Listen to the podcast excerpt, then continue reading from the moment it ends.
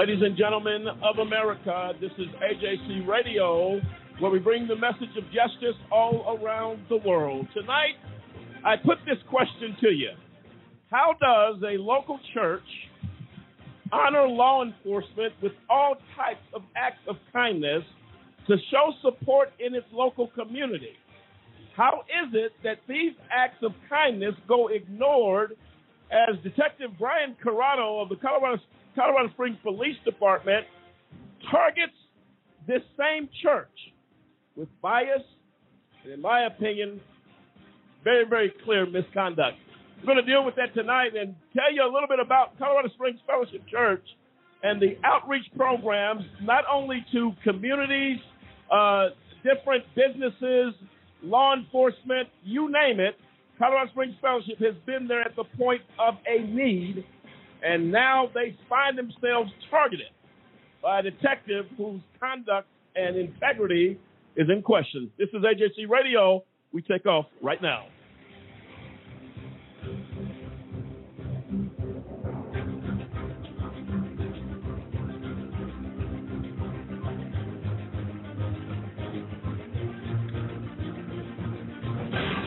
And there you have it. I'm Lamont Banks along with David Banks, Demetrius Harper, Kendrick Barnes, David Sapolo, uh, Sampson Riddle, William Williams, Clint Stewart, Dennis Merritt, and Cliff Stewart, and the entire AJC radio team tonight as we address this very pressing issue of bias and clear targeting by the Colorado Springs Police Department and Detective Brian Corrado, one that's been on the force for over 14 years and was definitely privy to some of the outreach the Colorado Springs Fellowship has done in this community to offer support to law enforcement. And David, as we get into this discussion tonight, very critical, if you will, uh, to address these issues because how does a church who has done the things Colorado Springs Fellowship has done, how is that ignored and really used as fuel to target and become biased against this church that has supported law enforcement law enforcement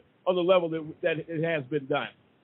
Uh, well, unfortunately, um, not everybody in law enforcement is honest and true and trustworthy, and we found that out uh, over the years, and even in recent times, in the case of George Floyd case, and and and others. It's just it's really sad that the culture of law enforcement. I think a lot of this stuff happens because they just feel like they have the power, they can do it, and they're never really held accountable. So it's just it's very sad. And then in this country, it's almost it's almost like a sickness. They they there's this almost this rabid desire to put people in prison or to just use the system in the most malicious way and obviously you got you got to judge a person by the content of their character um, and unfortunately uh, this particular detective doesn't rate too well uh, when it comes to uh, character well it, it, simply makes no sense in most cases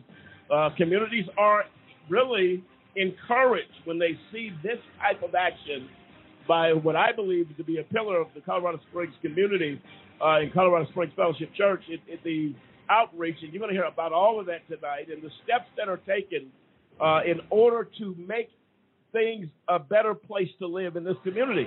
Uh, Colorado Springs Fellowship has been here for over 40 years in doing outreach programs, and again, uh, if it's with some things going on in the country, and I'm sure everybody remembers it regarding the death.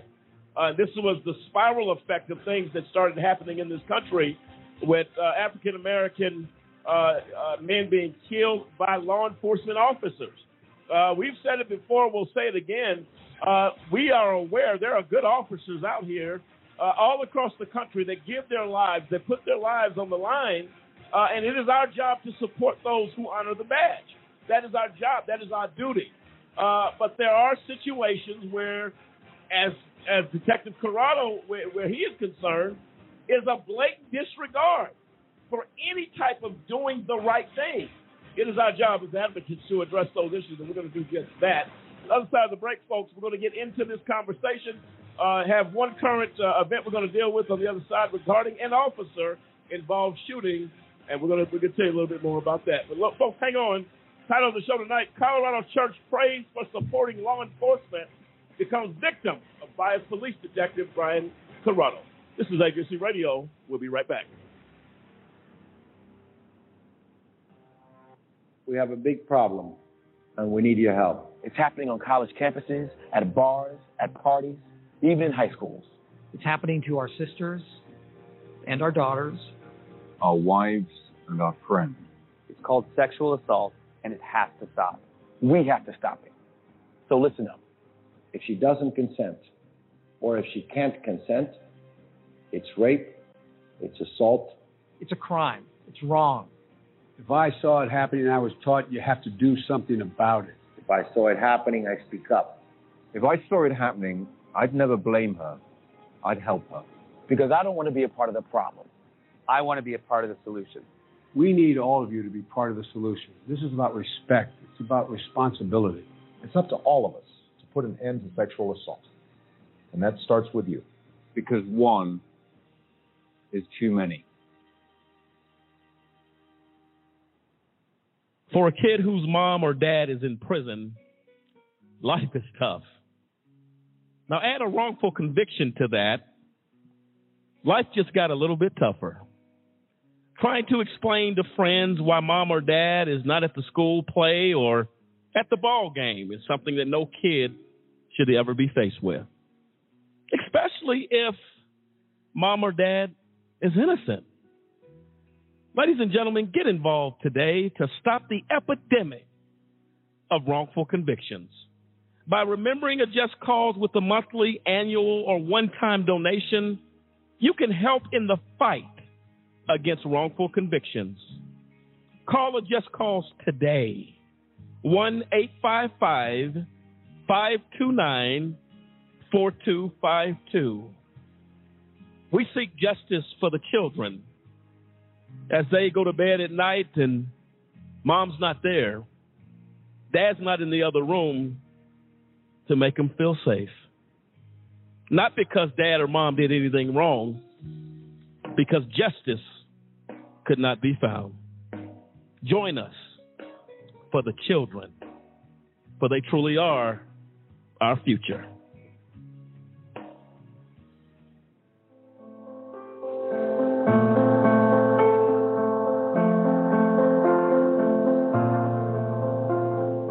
I stand for equality. I stand for individuality. I stand for peace. I stand for diversity. I stand for dignity. I stand for respect. I stand for fairness.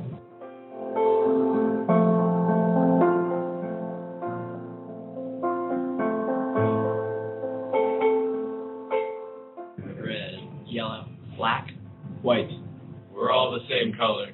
When you turn out the lights.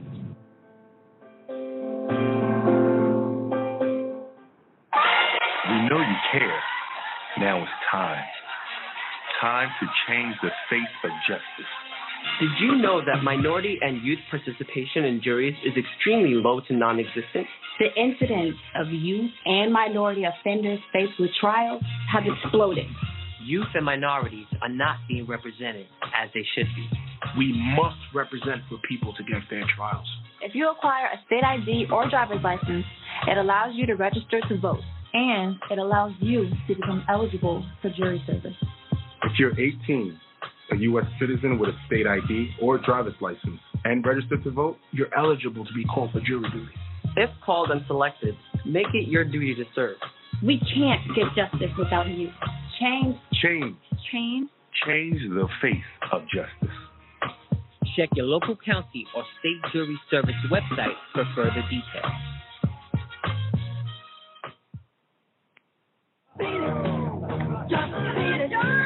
Just get in and talk about it. I've got to go home. Oh, come on, Carrie. We're going to a new place.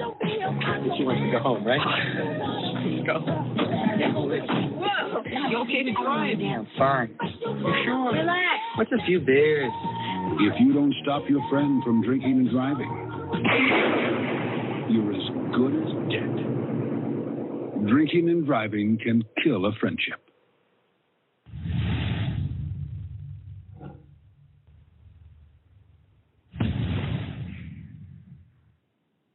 Did you know that over 1.5 million children in America have parents that are incarcerated. These children cope with the pain Through drugs, alcohol, anger, and violence. It is so important. so important. It is so important for communities to provide preventative and intervention services. Don't make them do it alone. Become a part of the community. Community, the community.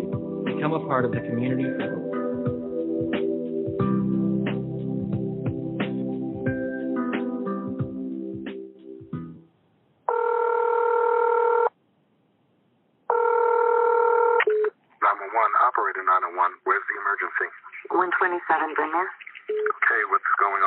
I'd like to order a pizza for delivery.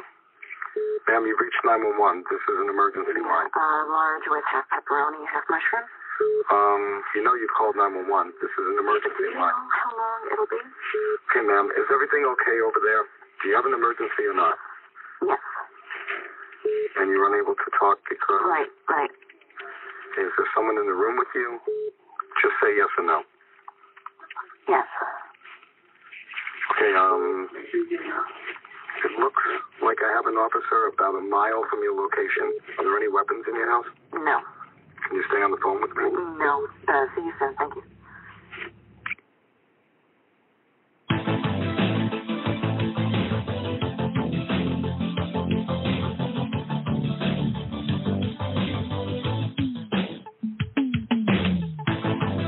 Back, ladies and gentlemen, to AJC Radio tonight. As we are really talking from our own backyard here, literally regarding uh, police bias. Uh, detective's name is Detective Brian Corrado, who really has failed in honoring the oath in which he took 14 years ago uh, to honor the badge in which that, in which he wears.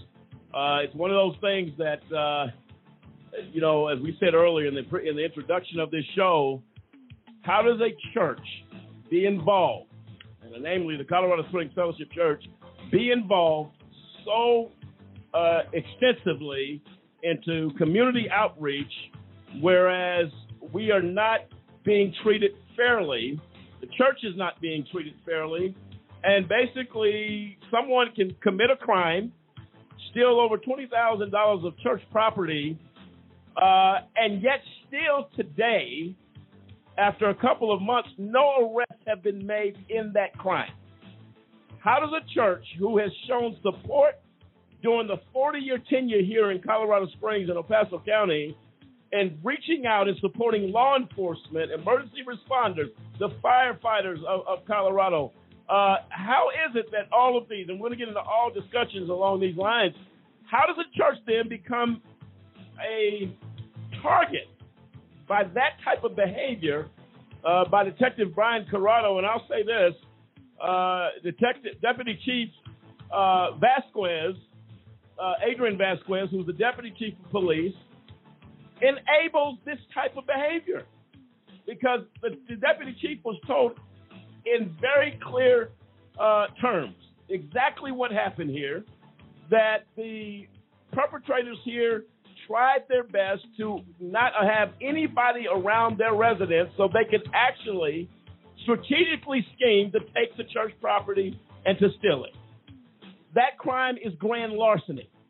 Uh, and they still have not charged these folks with a crime, but they want us to put our belief and our trust uh, in the in the in the police force of this community. And I can tell you right now, that's not going to happen. Uh, respect is something that you earn, uh, and to be earned, uh, then you'll get the respect. But you have to show fairness and equality within the criminal justice system. That uh, just because a rogue cop, as Detective Brian Corrado is, and decides to make the rules as he goes along, uh, is not, it's not going to fly. It's just not going to fly. We're going to get into that. But I did state, well, one note uh, of a police officer involved shooting uh, with the Nashville officer Josh Baker that happened in Tennessee a few days ago, I believe. Uh, and Anika Holbert uh, was killed in that officer involved shooting. Now, the reason we must bring this up, I had an opportunity to review the video uh, of this. People immediately went out saying this cop had no right uh, to take the life of this African American young lady.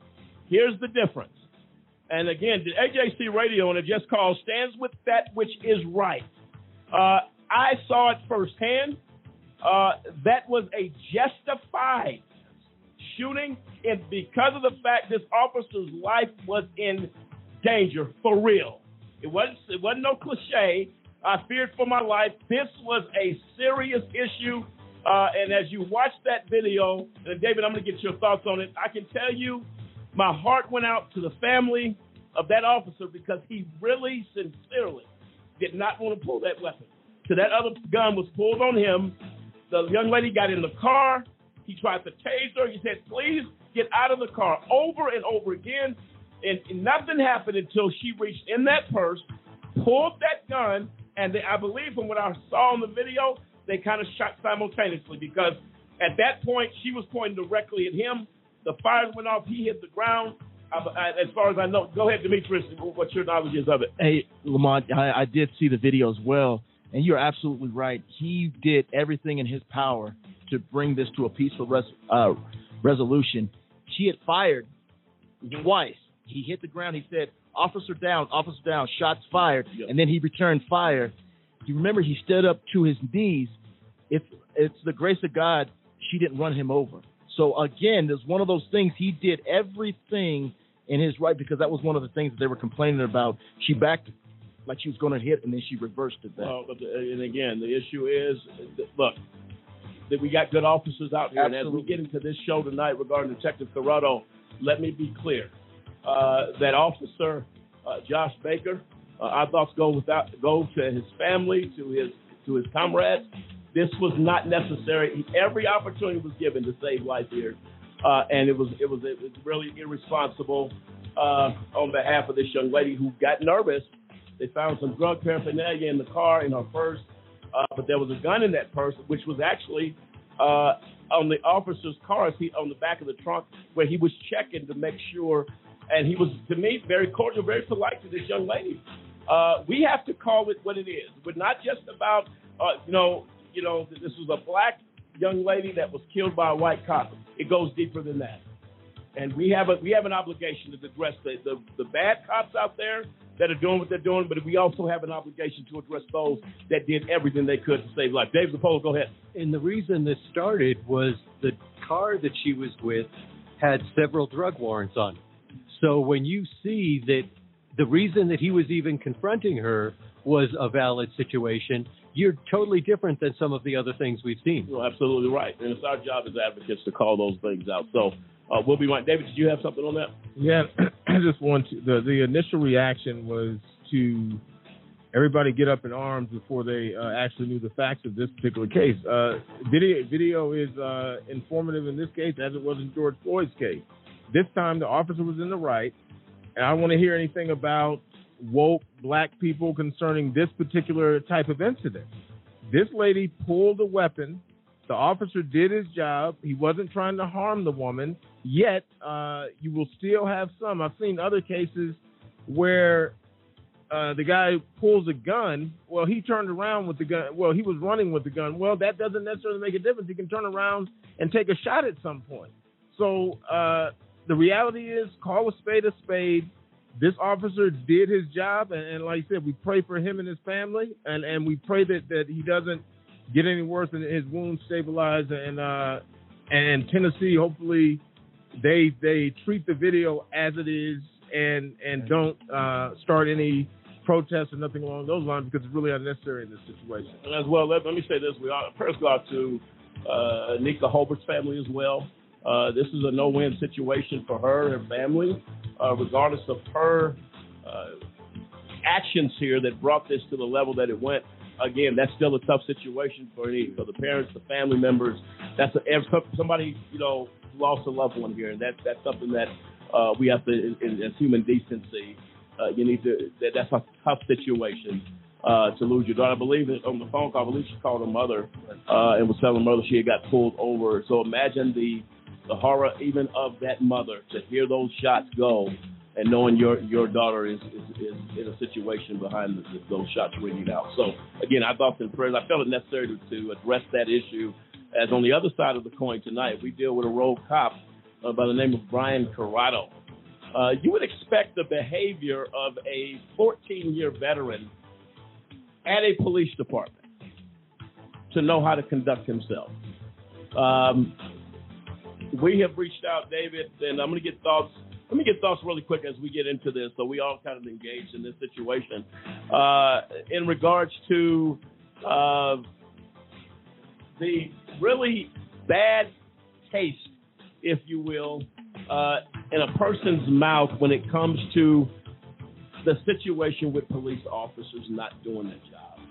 Uh, I can guarantee you, if I go into a furniture store tonight, anyone in this city, and take twenty thousand dollars of furniture out of that store, I can promise you, before I get good settled in my bed, uh, I'll have a knock on that door saying we have a warrant for your arrest, and I'm going in. Twenty thousand dollars, grand lark, that is a high felony. Uh, how does that change because an officer decides to leave the role of detective? Number one, he never arrived at the role of detective because he never did an investigation, nor did he call these people into question for what they've done. The reputation of Colorado Springs Fellowship Church. And we're going to go through that tonight, just to show as we sit here the acts of kindness in a community which builds a community. It creates pillars in the community to say, man, somebody cares. And I'll tell you from uh, experience myself, outreach that's done in this community where officers, Dennis, we've seen officers pull up and and uh, we thank them for their service and we give them something to eat while they're on the beat. Hey man, have something. Thank you for what you're doing. We've seen this. We've we've lived it. Uh, your thoughts, uh, Dennis, on that in that situation of what the this church, Colorado Springs Church, is doing constantly in this community, and the officers that we have talked to have been very grateful for what we've done. And that is true. I mean, one thing about the, the church, uh, I'm like you, Lamont. You know, we've seen it uh, where uh, there's there, there's just a constant outreach uh, to to our community, uh, to our, our, our our workers. You know, our police officers, our, our firefighters. I mean, constant. And and I was a part, and we'll get into that. But but I was a, a part of the uh, program that we used to actually go out, get food for our officers, take it to their job, set it all up so that they have something to eat to show that we appreciated what they were doing. So that was during the Eric Gardner situation, which Yes. sparked this. You were actually there. I was actually there. Tell us a little bit about that. What was the morale, the uh, excitement there at the uh, at the police department when that came when that happened? It was awesome. I mean, the, the police officers were so pleased because at that time, you know, a lot of people had, you know, a bad taste in their mouth uh, for our police officers. And uh, what the church wanted to do was show them that there is somebody or some people uh, that appreciate what they do. So, like I said, we used to go there, give them breakfast, uh, give them lunch or whatever. I was at the breakfast, and I mean, it was awesome. You should see every all the police officers, police chief. They were just so, I mean, elated, just happy, saying, "Hey guys, thank you so much for what you're doing." But this is what the church does. And when you talk about a bad taste in your mouth, what just happened, what you're talking about today, what we're talking about today, truly gives you a bad taste in your mouth. And William, I believe you had you had, had an opportunity to share in this, uh, really celebrating and honoring our officers here in Colorado Springs uh, with the chief of police. And tell us a little bit about your experience uh, and what impact that had on you. Well, for me, you know, the thing was, I wanted to be clear. This was not just one time. You know, the church has reached out to the police department and fire departments many times. I, I remember going back, I think it was uh, around 2007, 2008, and we would actually go down during the shift change, go down to um, the police departments. And so, um, sit down, and like Dennis said, we laid it all out for them. And then spend some time just fellowshipping with these guys, you know, just sitting there talking to them. And they were they were so anxious just for somebody to be involved in knowing what they go through day in and day out. I remember one time down there, I was talking to a police officer. He was a former police officer for LAPD, and I was like, "Man, what is it like coming from LA to here?" And he said, "Man, he was telling me, he said, man, you know, all the things that he saw in LA and things like that, and he was comparing it here. And we sat there and just talked, and just to listen to him share his story, you know. So it wasn't it wasn't about just going there and just dropping off food. It was there befriending, is there reaching out, and we did it. We did it many times. I know uh, myself personally.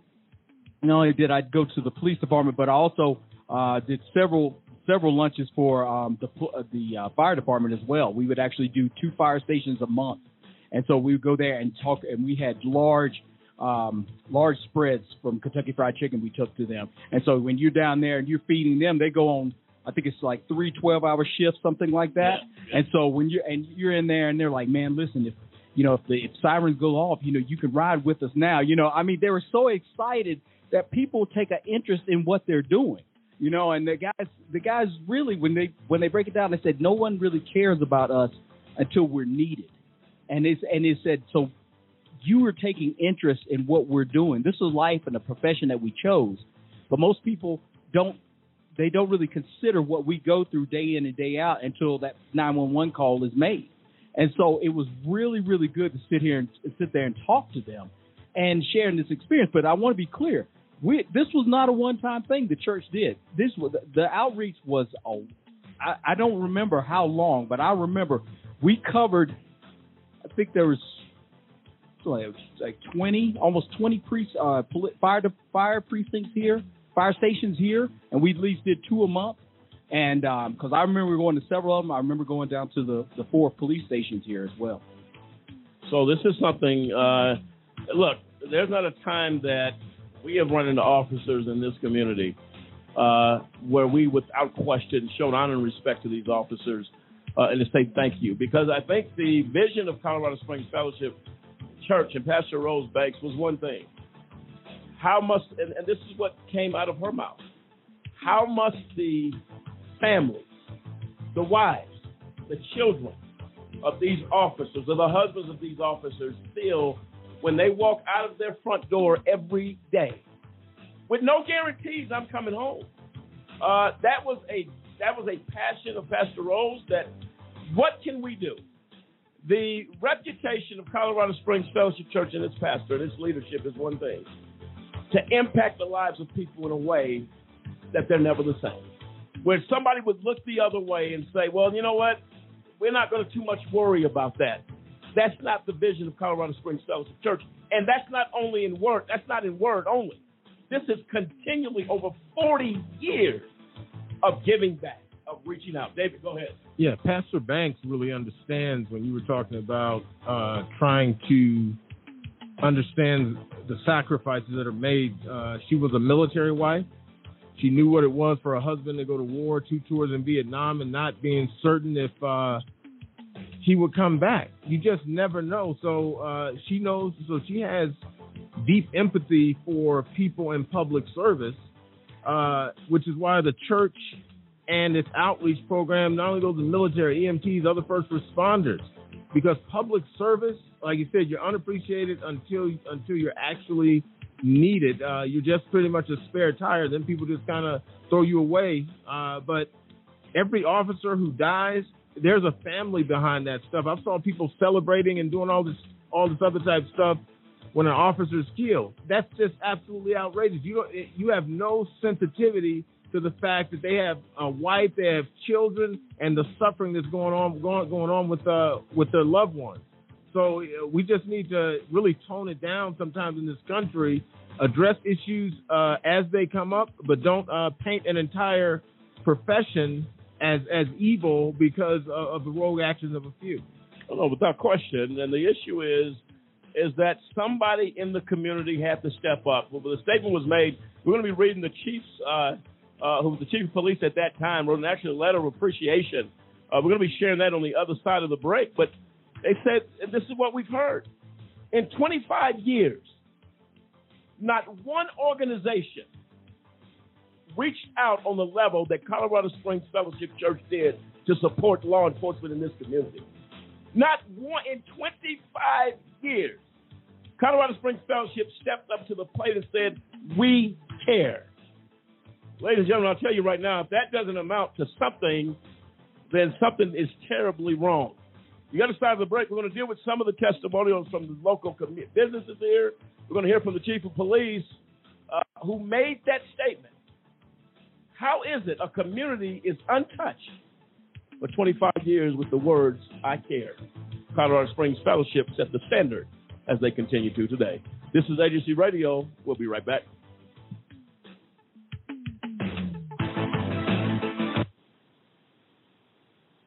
Criminal justice system has a set of rights created to protect you. But do you think it's really protecting us? You had a right to remain silent, but that really means you had a right to be silent, doubted, interrogated, suspected. The color of your skin can and will be used against you in the court of law.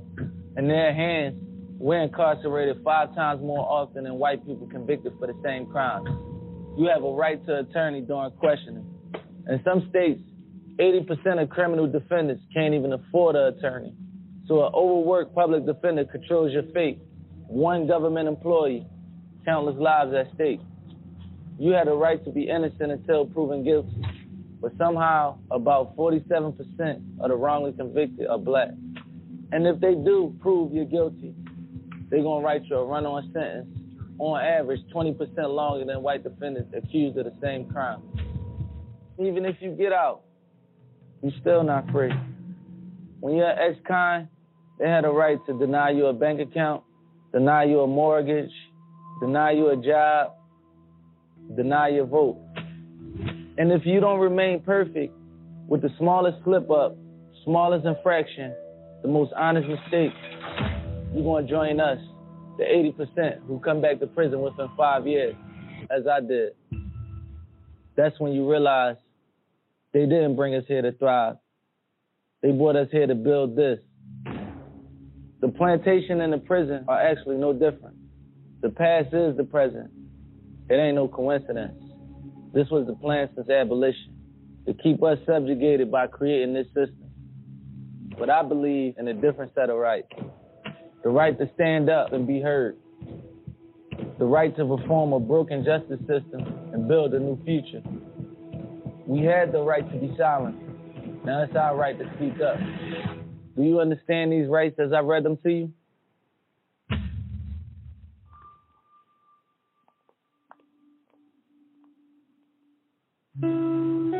My nephew Joshua was 13 when he was killed in 2001. Was living with me at the time. He asked me, Can I go by Billy's house? I thought, well, you know, what's the harm in that? You know?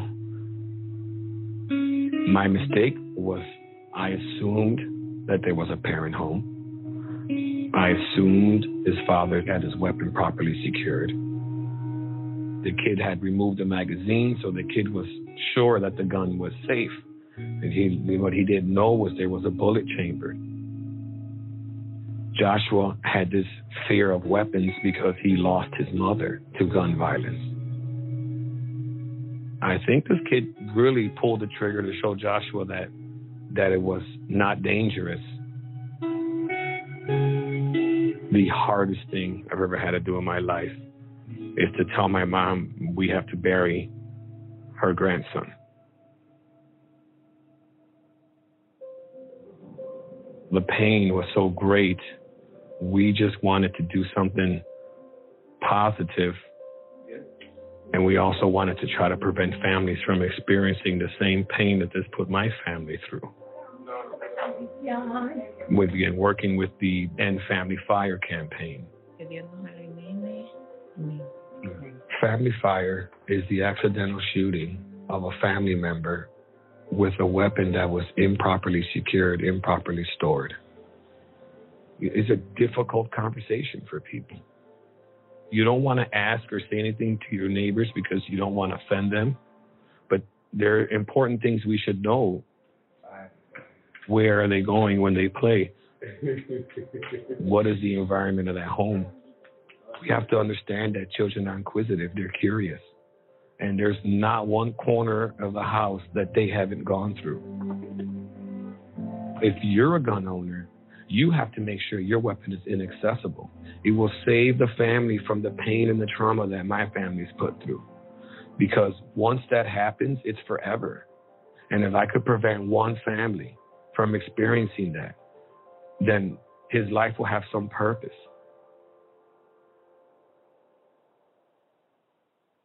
Do you know anyone who's been sent to prison who's innocent? The United States is experiencing record numbers of exonerations in cases where people were wrongfully convicted of crimes they did not commit. If you believe that no one should be sent to prison for crimes they didn't commit, there is something that you can do today. By remembering a just cause with a monthly, annual, or one time donation, you can help in the fight against wrongful convictions.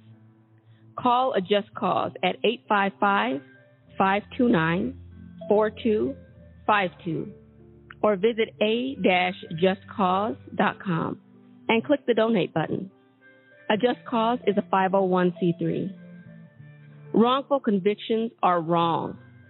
Let's be the voice of those who can't speak from behind the wall.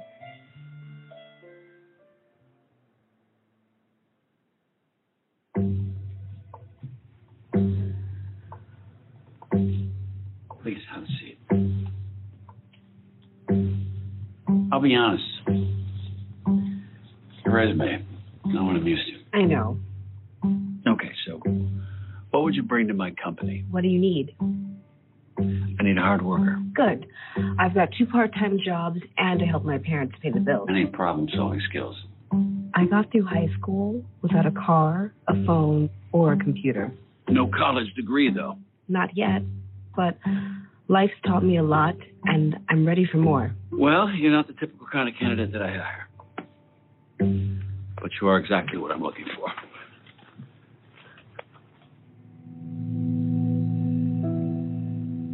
Your company could be missing out on the candidates it needs most.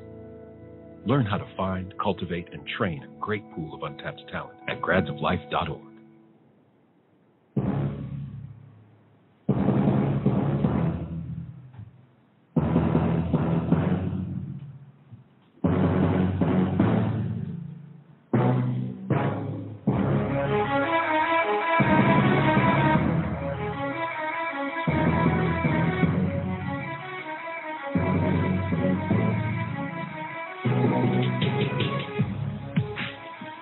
back, ladies and gentlemen, to AJC Radio. That's where you have dialed into tonight. And wherever you are, whatever you might be doing, get a neighbor, a friend, to tune in to this show tonight because I'll tell you what, it's a two-folded situation. Colorado Springs Fellowship Church has proven to be a pillar of strength in this community in reaching out to law enforcement and agencies across that are not only impacting Colorado Springs, but the entire state. Uh, and we are happy to report that. The other side of the coin is not as pleasant. As a result of these outreach programs that were specifically set up to support law enforcement during the time of the death uh, and the killing, if you will, of Eric Gardner in New York City. Uh, Colorado Springs Fellowship took a position that the country became very divided down the middle when it came to law enforcement and the trust and the transparency of law enforcement being what it should be. Uh, as you know, that was one of the most trying summers and the beginning of a horrible chain of events that took place with the lives of African American uh, lives being lost at the hand of law enforcement. Uh, the vision of Pastor Rose Banks was this we need, in some way, to reach out and show support to those who were doing their jobs. Uh, Let's Talk was born out of that experience. Let's Talk was a forum uh, in cooperation with the Just Cause in Colorado Springs Fellowship Church and the local law enforcement agencies here to come together in a community forum and to begin to talk about the issues at hand, thus called Let's Talk.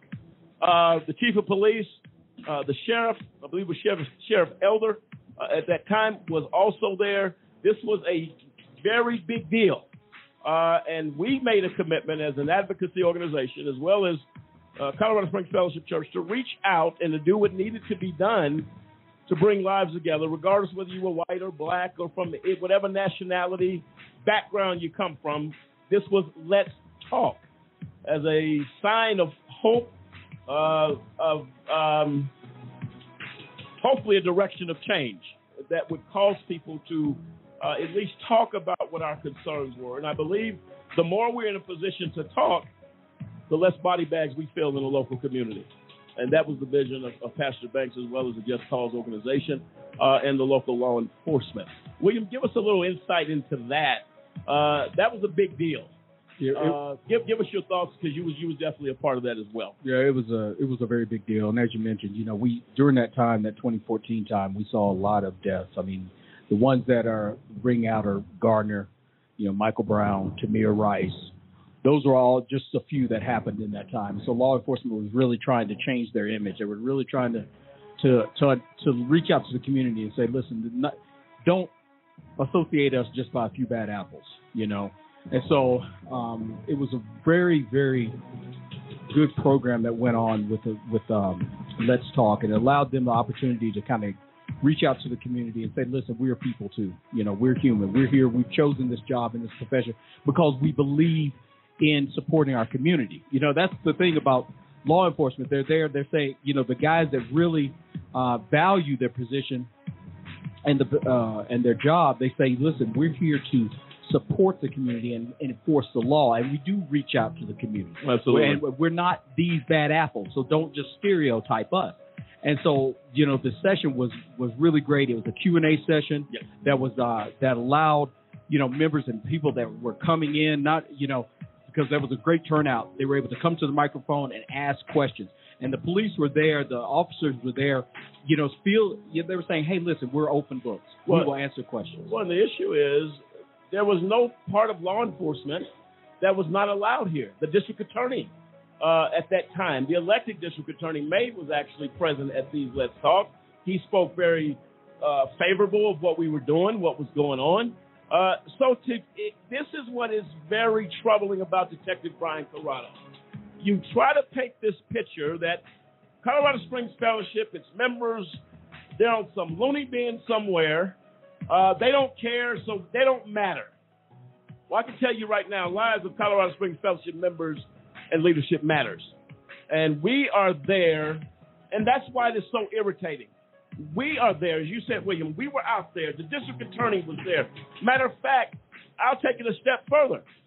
Pastor Rose Banks met with local district attorneys, new uh, graduates, if you will, from law school that were going to be coming into the DA's office in El Paso County. And that was at the request of, of uh, District Attorney May. I'd like you to come and talk to our our people coming out of uh, law school who's going to be joining the, the district attorney's office and share your experience within the criminal justice system. Uh, pastor Rose took time out of her schedule. As a pastor of a church, I can tell you right now, if you think that schedule is not busy, you are sadly mistaken. She took the time because she cared about what is being molded in the DA's office in this community in which that church, Colorado Springs Fellowship, has been for 40 years. It matters. Because if you come out of law school twisted and doing whatever you're doing, he said, I'd like you to talk. Thus, again, another type of support to the district attorney's office and the law enforcement here. That was done uh, by uh, by Pastor Banks. Uh, we have Wayne Wright on the line. Uh, I believe he was also involved in the uh, the outreach that actually that actually went on as well. Uh, Wayne, are you with us? I'm with you. And uh, yes, I went to both the uh, Colorado Springs Police Department and also the El Paso County Sheriff's uh, Department lunch that the uh, uh, church sponsored. Okay, so you were part of both both uh, venues. Uh, correct. And what was the impact? Uh, and, and Wayne, let me let me be clear. You are you are a volunteer uh, of uh, of a Just Cause organization as well. Is that correct? That is correct. Um, the impact was was tremendous. When we went to the um, police department, because we went there first, it was right after everything happened with uh, Eric Gardner. Um, you could see the look of appreciation on their on, on the police officers' faces, and we went and we sat down with them. We ate. You know, we had patrol officers, we had the chief come by, we had SWAT, we had forensic um, techs come by. And one of the things that stood out to me was one of the officers that was talking to me said, I, I don't want you guys to think that we're doing the same thing that they're, you know, um, these rogue cops are doing out there shooting people. And I said, um, you know, we're here to let you know that we appreciate you putting your lives on the line, and you know, we're here to show show that we care about you. And you know, it was it was the beginning of an important dialogue that you know led to let's talk to get the community talking with the police, and you know, it was a it was a great time. No, no, absolutely right. And Wayne, thanks for your thoughts on it. Uh, these are the things that primarily Mr. Corrado of the Colorado Springs Police Department don't want nobody to know about. Well, we don't want to we don't want to share that out there because God forbid that we have an organization and a church that lifts up our arms as officers. You know how sick that is? Why would you hide anything that could help the morale of this country and this community? Whereas Colorado Springs Fellowship has been a pillar of strength in this community. And during the time, as we've seen, even with the pandemic, we, uh, um, uh, me and Cliff had an opportunity to talk to some officers uh, during when the pandemic had first kind of started, and uh, we came out there and talked to them because everything was really, man, it was tense in this community for a lo- long time. Right after this happened, everybody was not knowing what's going to happen as we unlock, as we lock, what's going to go on. And he thanked the officers thanked us, man. Thanks for being here for the community. We thanked him as well because when you have people, regardless of what the situation is, in a situation where you limit mobility, uh, upon that mobility being reinstated, there is no telling what could come out of that. And that's that's something the officers told us. Cliff, you remember that conversation? Yeah, absolutely. They you you come to realize, you know, when I guess when you're in law enforcement, when you're dealing with law enforcement, um, like like uh, Wayne was saying on the call, police officers last thing they want to feel is that you know they're being judged by the acts of um, you know uh, quote unquote bad apple, and so when they get people in the community that appreciate what they're not only uh, the service that they're providing, but also what they're going through. And I think that was an important part of what the um, you know the outreach to the police officers, the sheriff's department, as well as the Let's Talk forum. The important part was that they had a part of the community that they felt felt their pain, for lack of a better term, that understood what they were going through. Uh, that you know they're they're not the ones who uh, you know killed Eric Gardner. They're not the ones who were uh, abusing other citizens, and they want that to be understood. I mean, anybody in that position would say, "Hey, you know, I'm I'm not that bad guy. I'm not that cop that did these bad things. I I take my oath seriously. I'm here to serve and protect. It's what I want to do. It's what I want people to appreciate me for. So when we talk to those officers, that was the thing that you get the most out of it is that they wanna they wanna know that they're understood, that somebody feels what they're going through, what they're feeling. And uh, you know, you would you would hope that the vast majority of police officers take that position to help out their community, to be able to make a change, to be able to serve and protect, and to have their community understand that, feel that, and give back. I'm sure it is a uh, very important part of of uh, you know their life, and and I, I bet those there's police officers that'll never forget what happened, uh, how Colorado Springs Fellowship reached out to them. That's really and that's really really a good thing. Thank you, Cliff. Uh, I'll tell you what, with police departments and officers around the country, and I cite the latest press release uh, that we put out uh, today, uh, officers around the country were being broadly assailed uh, following Eric Gardner being choked to death by NYPD officers. Pastor Rose Banks didn't want Colorado Springs to feel they weren't appreciated. So she reached out to CSPD Chief Peter Carey to reassure him that she and her church parishioners didn't feel all police were bad people. And to prove that appreciation, Pastor Banks and parishioners followed up by delivering breakfast and lunch to hundreds of police officers and deputy sheriffs across the city. A 20 year veteran of the department responded by telling church volunteers that he was deeply moved by the kindness of Colorado Springs Fellowship Church and that no organization or church had ever honored the police in such a way. That is that is over the top. In 20 years, he's a veteran for 20 years. A lot of stuff happens in 20 years. You're telling me, trying to figure out how Mr. Corrado, a 14 year veteran, which I'm sure enjoyed breakfast on Colorado Springs Fellowship staff. How do you forget that? David, your thoughts? Well, it's just it's just amazing. I wanted to make the point that these are these are African Americans talking, and all you hear in the media is that African Americans uh, hate police and all this other side stuff. is just not true. A lot of this stuff is media hype. Uh, yeah, uh, some of us here we've been we've actually been abused by the system, but at the same time, uh, we owe it to ourselves not to paint everybody with a broad brush, which is a history in this country of painting African Americans with a broad brush. You don't turn around and do the exact same thing. And if we can find a way to talk and actually care about the plight of somebody else or the interests of somebody else, law enforcement does a very difficult job.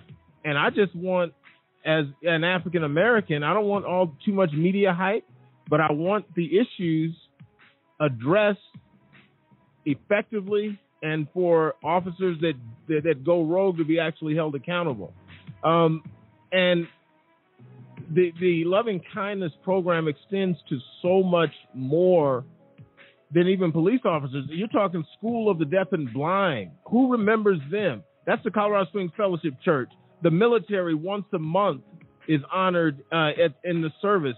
It, it this is a this is a, act of loving kindness that that that is just a commitment to those in public service, and we only wish in this particular situation, De- Detective Corrado had had a commitment to doing right by us.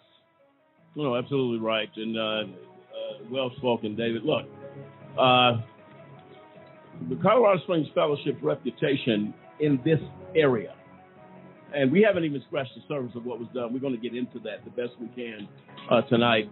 Um, right now, we're going to bring on a young lady who is uh, volunteer as well for the organization. Ari, are you there on the line? Yes, I'm here. Okay, you, there was something you wanted to share uh, in regards to, uh, I guess, some letters of appreciation from some local businesses, and I believe the police department as well for our listeners. Is that right? Absolutely. All right, go ahead. So I'll, I'll give letter- you the floor. Okay. This letter is from Sheriff Terry Maketa, and it reads Dear Colorado Springs Fellowship Church, thank you for the donation of dinners you generously provided to the El Paso County Sheriff's Office recently. It isn't often members of the community step forward to openly acknowledge the hard work and dedication of the deputies protecting this community. Your thoughtfulness and selfless acts did not go unnoticed. The fact you took time of your day and money from your congregation to show your gratitude is very unexpected and appreciated. Clearly, you represent the true meaning of fellowship and the importance of faith based community interaction. Thank you again, and we look forward to your continued support. That's awesome. That's awesome. You fed the entire.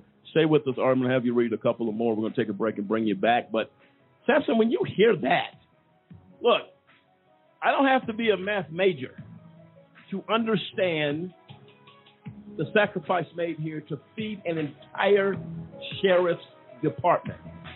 No, absolutely, Lamont. And the, the, fact of the matter is, is like, it's so rare to even see in our society today that anybody is extending a hand, but now to just one another. But now you have a church congregation led by its pastor that took it upon themselves to say, hey, we're not only going to take it to just one officer or two officers, we're going to go and we're going to feed this entire department. We want to reach out and touch your life the way your service touches ours each and every single day. You know, but the fact of the matter is, it's it's now being overlooked by this rogue detective. Maybe he wasn't around when that happened. Oh, he was around. Maybe it was just he just has his own agenda.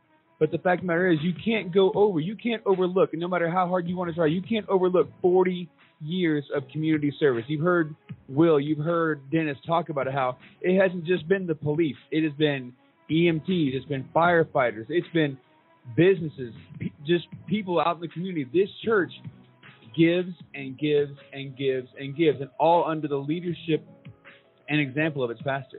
And and Samson, you've been out there for the outreach there at uh, they call us the Kum & Go uh, outreach program. Absolutely, I love it. South. Tell us a little bit about the officers. You were there out there, bitter cold out there. Oh, absolutely. Uh, listen, these officers came into the store to grab a snack. Mhm. but according to what we were we were presenting, became a gourmet meal that they gladly accepted. Give us your uh, remembrance of that situation. So yeah, absolutely. I mean, these guys. I mean, you could tell they already been on a shift for a while, and we were out there. Of course, I mean, the the group that we're with, we had prepared meals out there. I mean, home cooked meals by, you know, members of the congregation. We're out there, and I think the the high that evening when we were out there was somewhere around 39, 38 degrees. I mean, it it wasn't warm, and the wind was whipping around. But we're like, hey, these these gentlemen pulled up. We're like, do y'all want something?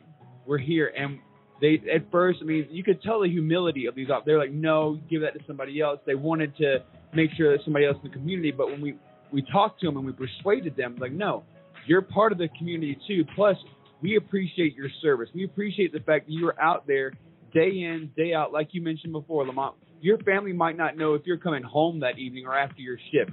So at very least, let us give you a home cooked meal. Let us give you something better than a prepackaged bag of packed uh, potato chips and a hot dog that's probably been on a roller for four hours. Let us give you something to show you how much we actually we love you as a person. We love what you're doing for our community.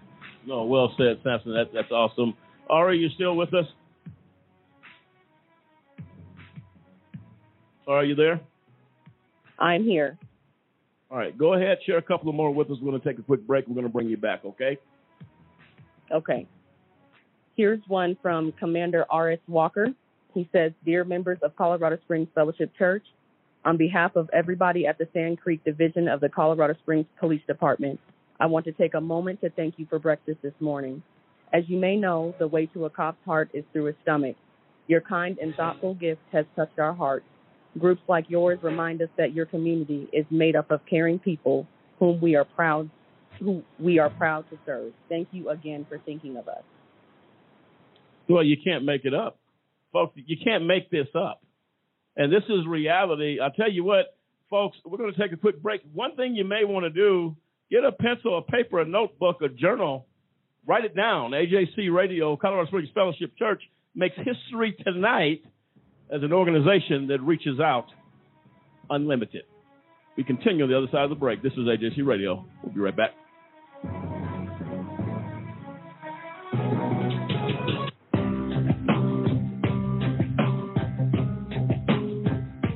How often does our justice system get it wrong, convicting innocent people of crimes they did not commit?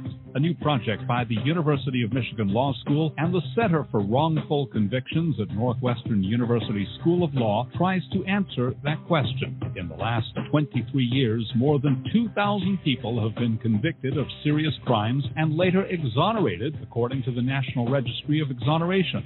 By far, the largest segment was almost 1,200 defendants falsely convicted because of large scale patterns of police corruption, generally in drug and gun cases. Of the remaining 873 defendants exonerated, nearly half were wrongly convicted of murder, and of that group, 101 were sentenced to death. On average, it took more than 11 years for a conviction to be set aside. Why does the justice system get it wrong? In homicides, the biggest problem is perjury and false accusation, most often by supposed eyewitnesses. False convictions in adult rape cases are primarily based on mistakes by eyewitnesses, while false convictions in child sex abuse cases are often for fabricated crimes that never occurred. 2,000 exonerations may seem small in a nation with more than 2.3 million people behind bars, but there are far more false convictions than the report contains. Most false convictions are never formally challenged, and those convictions that are successfully overturned receive little or no attention from the media, according to the report's authors.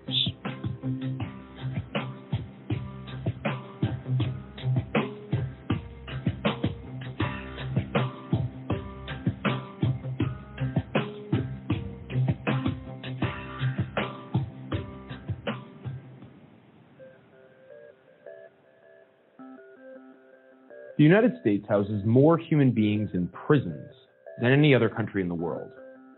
This is true whether you're counting total numbers or in relation to population size. This wasn't always the case. The number of prisoners in the US began to rise dramatically in the 1970s. So, what changed in America compared to other countries? While there are several competing theories, a look at the data reveals that a significant part of the prison growth in the last 40 years has been driven by the war on drugs. Here's the data. By 1980, there were over 315,000 prisoners in state and federal facilities. 57% were violent offenders, 30% were property violators, such as thieves or those convicted of fraud. 5.5% of inmates were in for public order and other miscellaneous offenses. And the remaining 7.5% were nonviolent drug law violators. Ten years later, the drug war had grown, and the total American prison population had more than doubled to over 740,000 inmates. The proportion of offenders in each type of crime had also changed dramatically. The most growth occurred in the nonviolent drug offender population, which grew to a significant 24%. And this last statistic actually understates the influence of the drug war on prison populations. Many studies have shown that drug prohibition causes violent crime by leading to the formation of gangs and cartels. And thus, it is safe to say that the number of violent criminals under prohibition is higher than it would otherwise be. From 1990 to 2000, the drug driven population growth continued. By 2000, the total prison population had almost doubled again to over 1.3 million inmates. And by 2010, the prison population was up to 1.6 million people. The growth has started to settle and even decline in recent years, but the proportions of offenses are retaining their post 1990 levels. America's unique methods of enforcing drug prohibition seem to parallel its unique prison population. And one has to ask is our country really better off with so many nonviolent drug offenders behind bars? Are drug users likely to be cured from addiction by being locked up? Has locking up dealers and users lessened the demand for drugs? Certainly, the effects on overall usage could not be called a success. And yet, we spend billions every year on this war and lock up hundreds of thousands. Surely, there must be a less costly approach to addressing drug use in America.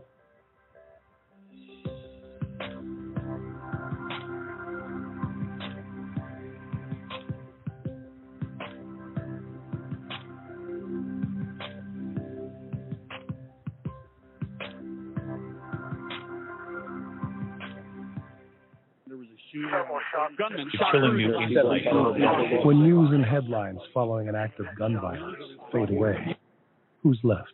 The families.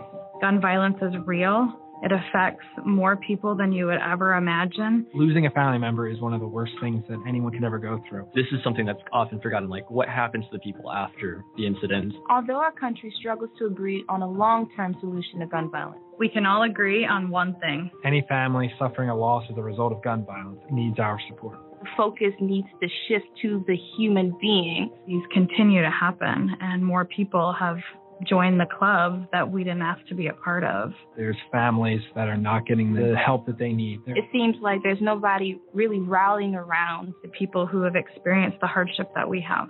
So many families in need, and I can really empathize with that. They need our love, compassion, and hope.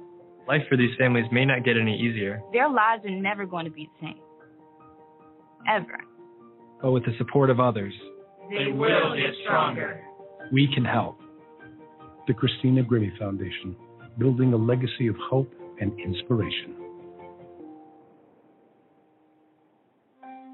Ladies and gentlemen, can I ask you a question? Did you know that there are over 2.4 million people behind bars in the United States? I'll ask you one more question. Were you aware that that is the highest number of people behind bars in the entire world. The United States makes up of only 5% of the world's population, but we have over 25% of the world's prison population. America prides itself on being the most advanced and progressive nation on earth. However, sadly, we are also the world's most archaic. I'm going to give you a personal invitation to get involved with the fight against mass incarceration. Take a few moments to call 1 855 529 4252. That is a just cause. And we fight for justice. Again, call a just cause today. Don't delay. Call 1 855 529 4252. It is time, and I say high time, that we take America's incarceration seriously. Won't you join us? Call today.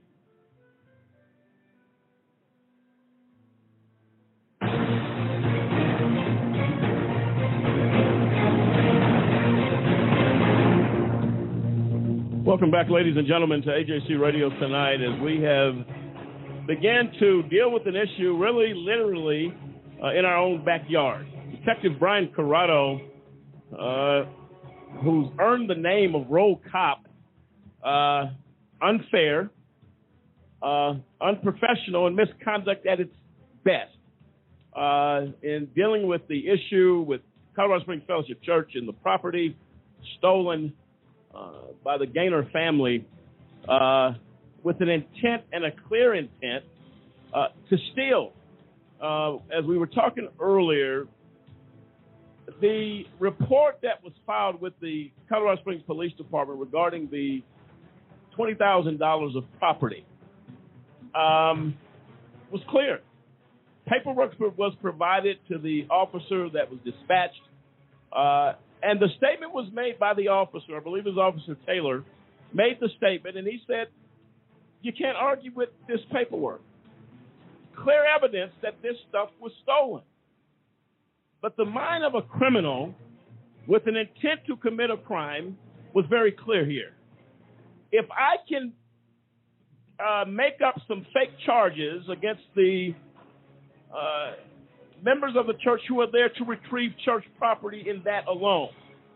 If I can say, well, they did this or they did that, I don't want them near me. What does that do?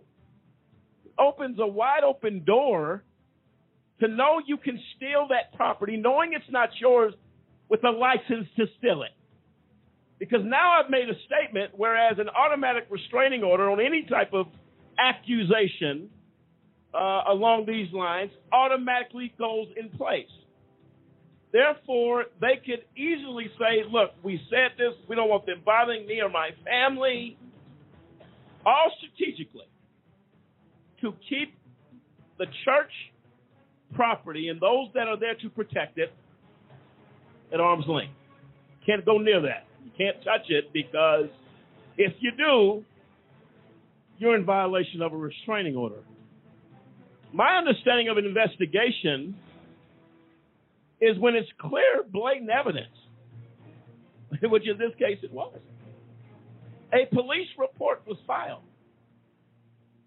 To this day, no officer from the Colorado Springs Police Department has taken the time to say, hey, we'd like to follow up with you on that complaint.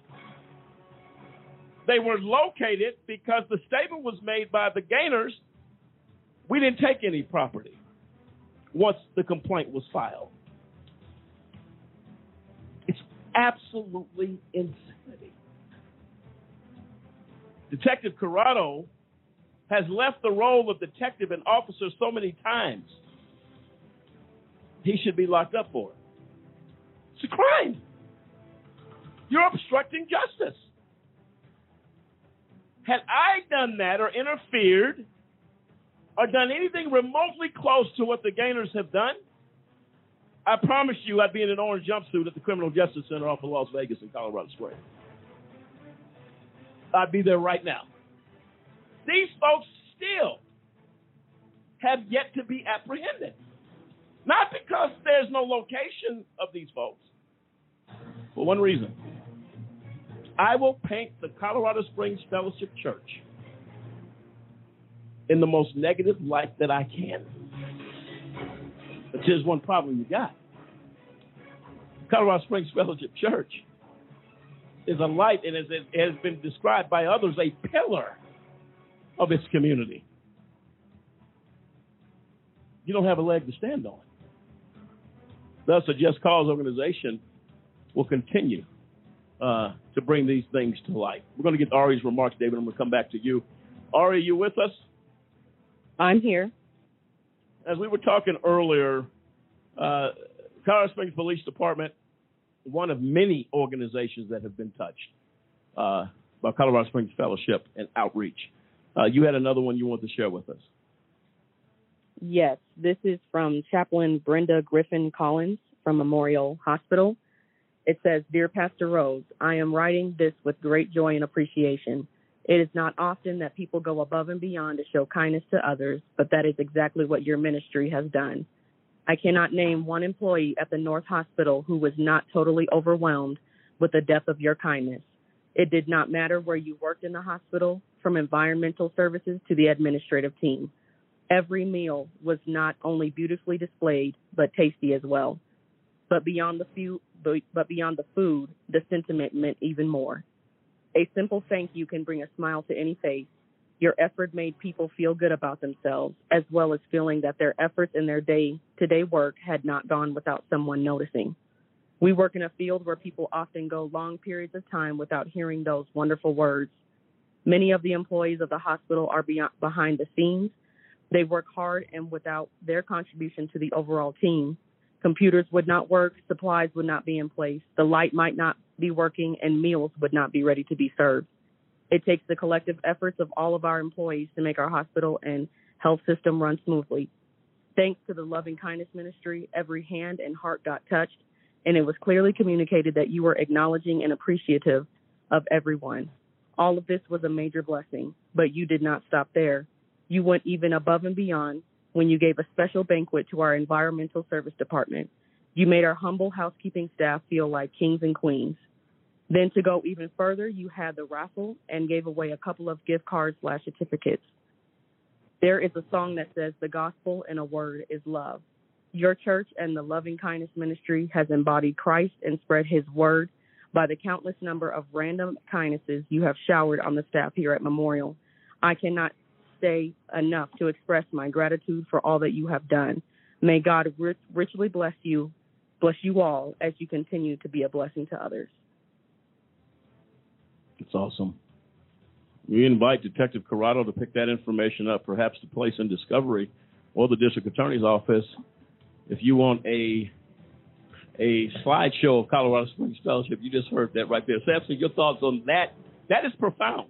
No, I actually remember that uh, that event and to see the excitement on everybody's face that was involved in putting that on, not only for the hospital staff, but also, as you mentioned, for the environmental folks. Like, I think that the the pastor and the the congregation of the church was just as excited uh, as those that we were giving, you know, all this stuff to. I mean, it it it goes back and it shows you the foundational element that you know uh, the chaplain touched on. The foundation of this church is love. We love people. We love those that you know often go underappreciated or not appreciated at all, and it, it is the point and mission you know, again, of the congregation, of this pastor to get out there and show them, show them, you know, that they are appreciated when no one else will. Well, the question is, Mr. Corrado, which I'm sure you'll hear this show, why this church?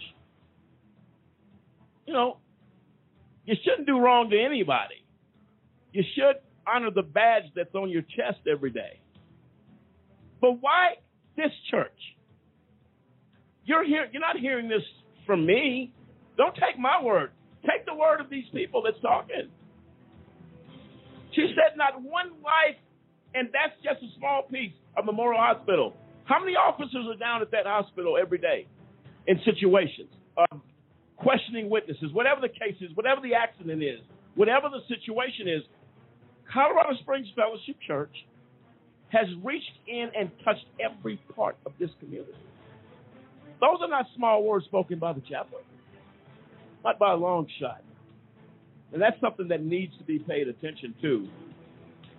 And all right, did you have another one you wanted to share, or was that it? We got some other callers online as well. Did you have um? There is one more. Yes. Okay, go ahead. Um, this is from Fire Chief Stephen Cox. It says, Dear Pastor Banks, on behalf of the men and women of the Colorado Springs Fire Department, I would like to thank you for your kindness in reaching out to our firefighters for their service to the community. During the past few years, you have invited fire department staff to the following events, and we want to express our sincere gratitude to you and the members of the Colorado Springs Fellowship Church who give of their time to make these events possible. Lunch for staff at the fire department complex, firefighters firefighters appreciation cookout at the Memorial Park, and lunch for the 20 fire stations occurring twice a month for a year and a half. We look forward to a continued partnership with you and the members of the Colorado Springs Fellowship Church. That's that's awesome. That's awesome. This is this is what we're talking about right here. Go ahead, William. No, it, he, that brought up a really great memory. That was um, we had the cookout at Firefighters Memorial, and we had this thing planned. We we reached out to all the fire departments and let them know, hey, listen, guys, we'll be at at the Firefighters Memorial, which is at Memorial Park, and we're gonna. I mean, we had multiple tables, and just so happened that weekend, one of um, there was a funeral for one of their former chiefs, and so we Pastor Banks said, wrap it up and take it to them. Wow. And you talking about something that was awesome. You took you literally you had a huge spread. I'm talking about tents, tables, everything, this huge layout, all this food. All of a sudden people just turned around and started taking literal platters and packing everything up and just they just everybody took stations and said, We're taking food, we're taking food to them and it was not their fault. You know, they were saying the, right. the uh, it was a former commander. He was up at Woodland Park, so they were going to their funeral service there. So they were really operating on skeleton staff around around uh, the community. But it was such a huge outpouring, and that's why they reached out to us and said, "You know what? Thank you guys so much for thinking about us. We were sorry that we could not be there, but you brought the food to us." And so it was you know that's just one of many many examples yep. but but to that point a year and a half two stations a month you're literally packing up and you taking lunch to them you laying it out you you sit there with them and, and i mean we were there you know hours and it's just another example of what colorado springs fellowship and pastor Rose Banks do on a constant and has done on a constant to your point 40 years 40 years. 40 years, a pillar in this community, constantly reaching out and say, you know, to people, showing love and kindness. That's what the program is called. Well, well, Detective Corrado, in his failure to do an investigation, he would have come across all of this because it's well known in the community. People have not forgotten. When I talked to the Colorado Springs Police Department, the young lady said to me, I've been here over 20 years. I remember, is this the church, Pastor Rose Banks? Colorado Springs Fellowship?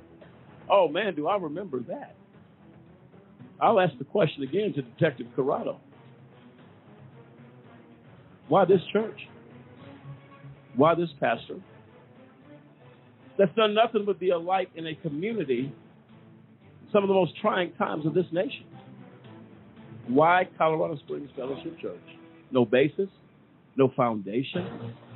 You want to stifle the extended hand of a church that is touching the lives of the community that trusts you. Can somebody help me answer that question? Makes no sense. Dave? Well, the loving kindness is one thing, but even without the loving kindness, uh, Mr. Corrado took an oath. And where is just fundamental fairness?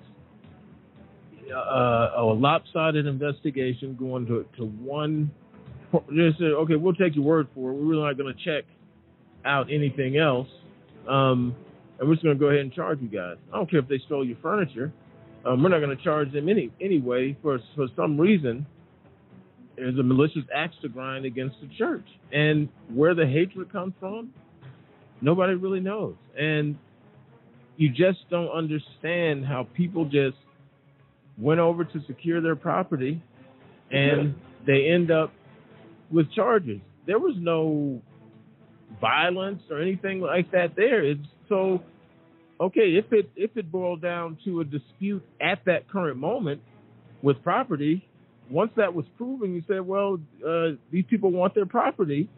Um, the situation can be resolved amicably uh, in an amicable way. But why do you just want to start charging people with crimes who just it's just it's just absolutely baffling this outcome, and you just you just try to understand why and how, and you're just almost in a state of uh, disillusion. Like, how can something like this happen, and why would it happen? It, it makes no sense. Once again, the church contacted uh, Colorado Springs Police Department, this time about the theft of their property by the couple. But irrespective of the irrefutable evidence provided to him that the church owned the property and letters from Colorado Springs Fellowship's attorney telling them not to remove church property in which they signed that they had read it, Corrado and Colorado Springs Police Department refused to charge the couple with theft based on the couple's absurd claim that the church simply gave it all $20,000 worth of property in the apartment as a gift. Under Colorado Criminal Code Section 18 4 401, a person commits theft when he or she knowingly obtains, retains, or exercises control over anything of value of another without authorization, fired by threat or deception, or disposes of anything of value or belonging to another that he or she knows or believes to have been stolen is a is a class five felony if the value of the theft is between five to twenty thousand dollars. Knowingly, Detective Corrado, that's the criminal code. After 14 years on the force, you fail to remember the criminal code for theft? And when your your comrade tells us you cannot argue with the paperwork, everything itemized in an itemized list, property upon property upon property. The church set up, offered a hand up as people are suffering, says, look, we'll set up a corporate apartment under Colorado Springs Fellowship Church. These are the rules, the guidelines, is that you adhere to church rules. That we are here to give you a hand up. Provided you adhere to those rules, which every church has, we'll give you a hand up until you're able to get on your feet. When you decide to bring drugs into an apartment with two minor children, when you decide to bring a loaded gun and have it there on the premises, you're in violation of church protocol. Therefore, it is our right to say you are no longer part of the Hands Up outreach program. We'll give you an opportunity to pack your things and go. You want to try to use the squatter's law to stay there, stay there, but not on our furniture, not on the church property. That's within our right under the law.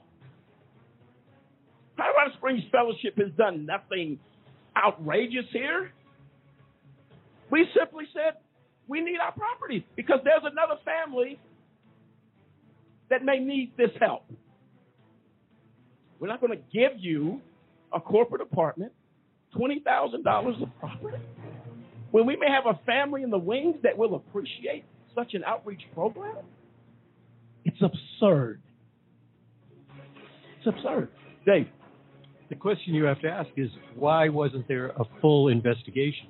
is you look at you t- you keep saying that a corporate apartment that's a perfect example so if you're a, a business and you give your employee uh, a corporate apartment and they're no longer an employee they have to get out and if they get out and take the furniture with them they're going to jail because they just stole the furniture right. it's the same situation so where is the investigation absolutely right cliff do we have another caller Yes, we have another caller. We have Gina online who wants to make a comment about what she hears tonight. Uh, Gina, you're live. Go ahead. Hi. Um, yeah, this is Gina. I was listening tonight, and I was actually one of the participants for a couple of the things that have been mentioned tonight. Um, I remember um, going to the police department for one of the events they had for the cadets. Or it was a graduating class of seniors who uh, the police were honoring. They had gone through a police like a um, a program to learn what police go through, and it was. Uh, you know, Pastor told us about it, and she said, "Let's go down there and support these guys and these young people who were interested in being fellow police officers." So we went down there and cheered for them, and just kind of mingled with the group. So I'm reminded of how, you know, there's no ulterior motive behind a lot of this kindness. I heard somebody say something about uh, love is the driver. And that's exactly what it is. I may never see these people again, but I can remember the smiles and the faces of people who were wondering, well, hi, do you have a person here that you are, you know, down, down here to cheer for? And it wasn't about that. It's like, we're here to support all you guys. And the looks on their faces was, really? Okay, this is nice. And the police officers were glad to have extra people there, you know, who basically said, you know, we care about what's going on in the community. Um, somebody mentioned too about the deaf and blind school. I was part of that. And we went every month and took uh, food to the teachers, and the teachers uh, took snacks for their break room and told them, you know, they were appreciated. And they, and it's amazing how, you know, I'm sure the parents said thank you, but I don't believe they went to the extent of like doing something extra, giving them something. And uh, we also took the musicians group and the singers, and I was part of that. And we went down there and we, and we kind of commingled with the deaf and blind kids who were part of the musical team and we interacted with them and just had a good time just fellowshipping and and loving on them and them giving back to us and it was just an awesome experience so everything that i'm i'm hearing you say tonight is about the character of a church that wants to make a difference and it's through years it's not just a one time event or something that's happened uh, for a short period of time. It's been for the length of this ministry, and I've been around for over 30 something years, and I know that's the whole purpose behind it. Well, thank you so much for your comment. Uh, Pastor Banks launched Colorado Springs Fellowship Church Let's Talk initiative, where she used the church to host a forum between the Colorado Springs residents, and again, the residents matter, and city and county law enforcement to discuss the public policy concerns and to foster greater understanding and empathy between the police and the community. During the Let's Talk program, both Chief Carey and Pasco County Sheriff Bill Elder expressed profound gratitude to Pastor Banks of Colorado Springs Fellowship Church for their kindness to police and the opportunity to build stronger bonds with the people they protect and serve. Profound gratitude from the chief of police and the, and the elected sheriff. Detective Corrado, where's that information in the report? We go on and on and on. We're going to come right back on the other side of this break. We continue, folks. A church targeted with a reputation of loving kindness in a community that needs it most. This is AJC Radio. We'll be right back. Picture this a 75 year old man convicted of murder, waiting for his trial to finally go through. He's been on death row for 25 years now and finds out he's been wrongfully convicted and is completely innocent. Not only does this mean that 25 years of his life has been spent in jail for no reason, but that the actual murderer could still be out there right now. The bad thing is that this exact thing happens more often than you think, but you can help stop it by supporting our campaign to abolish the death penalty. Because I'm 16, I can't drive at night. Because I'm 16, I can't work past 10 o'clock on a school night. Because I'm 16, I can't get a cell phone contract without my parents. Because I'm 16, I can't get a flu shot without my mother's consent. At 16, I'm not old enough to watch an R rated movie alone. Because I'm 16, I can't buy a lottery ticket. I can't vote. I can't drink. I can't smoke. I can't join the military. Because I'm 16, I can't sit on a jury, but I can be tried as an adult. I can get a lifetime criminal record. If I get arrested, my parents don't have to be notified. Because I'm 16, my mother had to sign this consent form so that I could participate in this video. But I can go to an adult prison. But I can go to Rikers Island. But I can be sent to Attica. My name is Michael Corriero. I was a judge for 28 years in the criminal courts of the state of New York. New York is one of only two states in the entire nation that automatically tries children as young as 16 as adults. We need to change that. Last week, my father sent me to my room. Next week, a judge could sentence me to an adult prison. We need to judge children as children. It's time to raise the age of criminal responsibility in New York.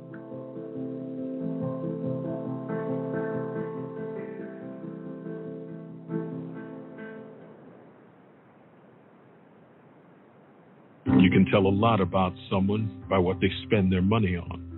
their priorities, their concerns, and their motives. Big Pharma says their top priority is research and development.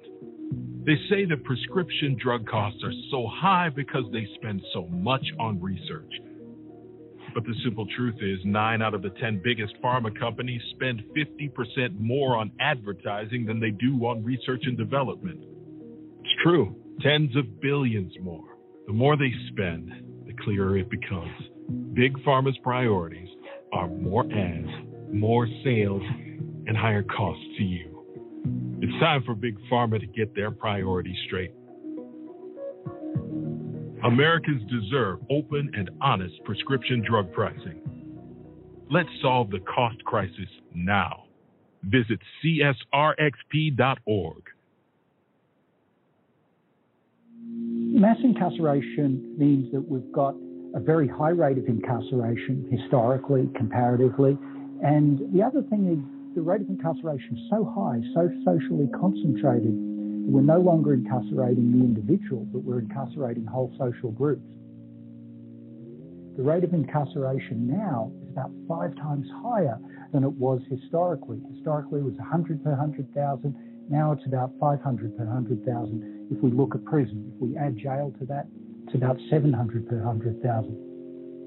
Nowhere in the world incarcerates as much as we do. We've seen extremely high rates of exposure to the criminal justice system for African American men with very low levels of schooling. So if we think about black men who were born in the late 1970s and who are growing up through the American prison boom of the 1980s and the 1990s, the chances that they're going to serve time in state or federal prison if they dropped out of high school is about 70%. So going to prison for that group of black men with very low levels of schooling that's become a normal life event. And that's really only happened in the last 10 years. We're at this point now where there's about 1.2 million African American children with a parent who's incarcerated. That's about one in nine. The research shows that kids who experience parental incarceration have diminished school achievement, they have behavioral problems, depressive symptoms, acting out. And there's also evidence that these kinds of negative effects associated with parental incarceration are concentrated more among boys than among girls. And there's a very real risk here that incarceration becomes an inherited trait. The underlying issue is we've chosen prison as a way to respond to that problem of crime. And there are a whole variety of ways that we could have chosen to respond to that problem of crime. We've chosen the response of the deprivation of liberty. And we've chosen the response of the deprivation of liberty for a historically aggrieved group whose liberty in the United States was never firmly established to begin with.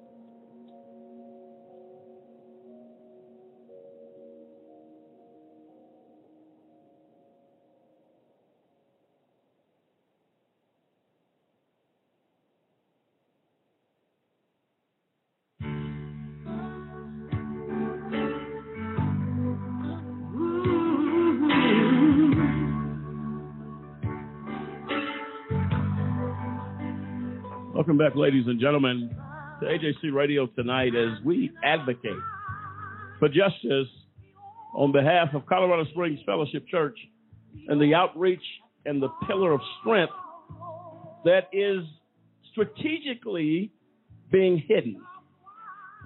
We know by one officer who an investigation should be immediately started on the conduct of Detective Brian Corrado not only for his failure to enforce the law, the criminal codes, and the oath that he took to protect and to serve.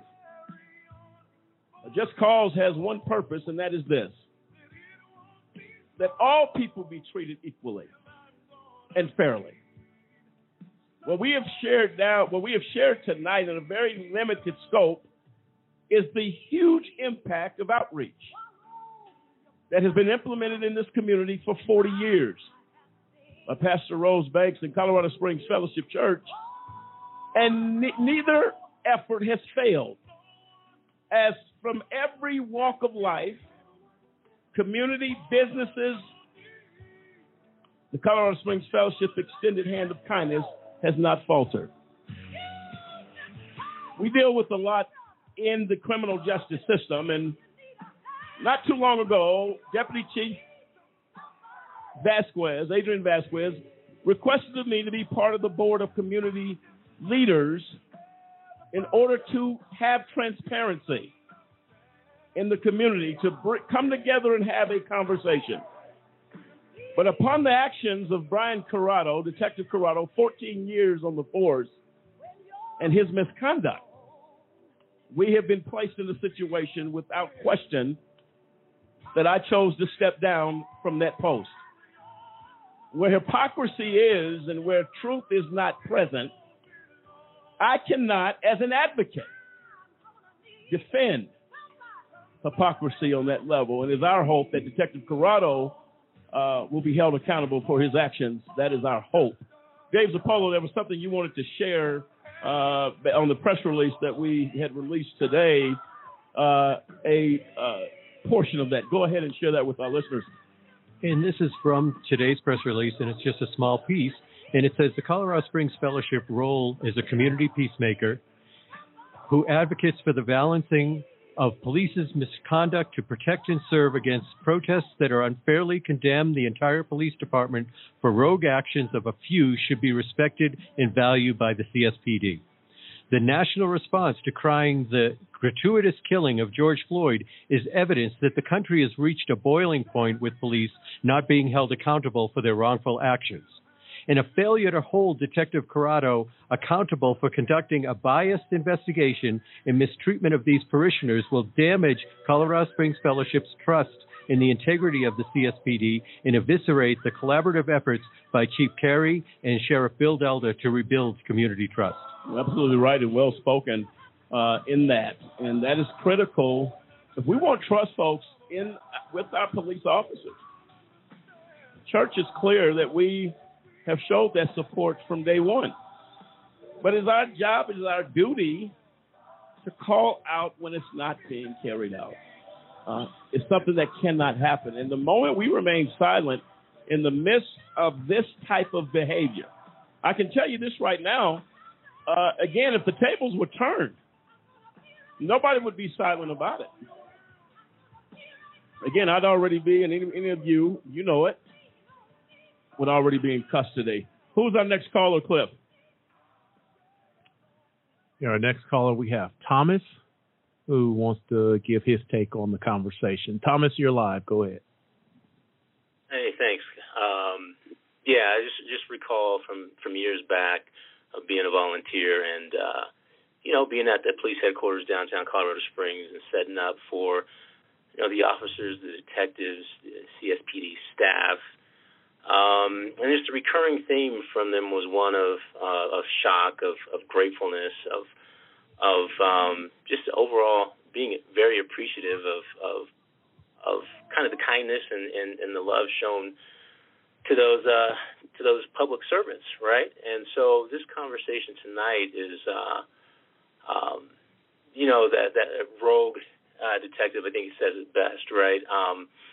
When I look at, uh, I had a chance to pull up the uh, the Chiefs' principles, right, for uh, for this year, and it's it's responsive, uh, excellence, humility, and honor, and uh, none of what we've seen from from this detective or um, you know the broader CSPD through this uh, through our current or recent experience exhibits any of those, right? So I, uh, it's just um, you know, maybe they need to look at some uh, antonyms for those, right?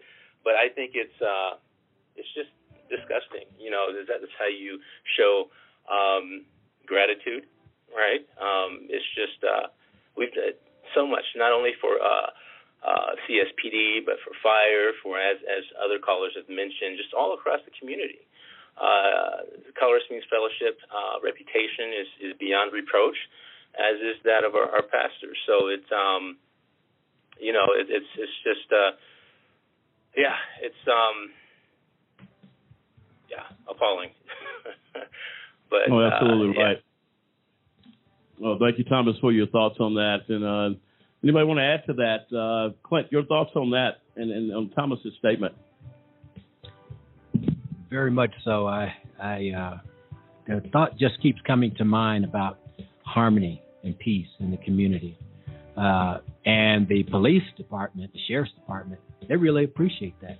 They call your home, uh, reaching out. They're a nonprofit organization. Um, for them to uh, feel that the police union can call and be supported uh, is is a is a good thing, and to have peace and harmony in the community, and it, it, it exemplified by the church that's reaching out, uh, it makes them feel good riding around in their car, and uh, say, you know, it's not. It, this is a good part of the job. It's a good part of the job. Just we we we are doing something good in the community, and, and just uh, you know, it's, it's very similar to the military. You got to win over hearts and minds. And if the police can feel that they're doing that, that that's a good part of the job. Well, I'll tell you this: the actions of Detective Corrado um, is very distasteful.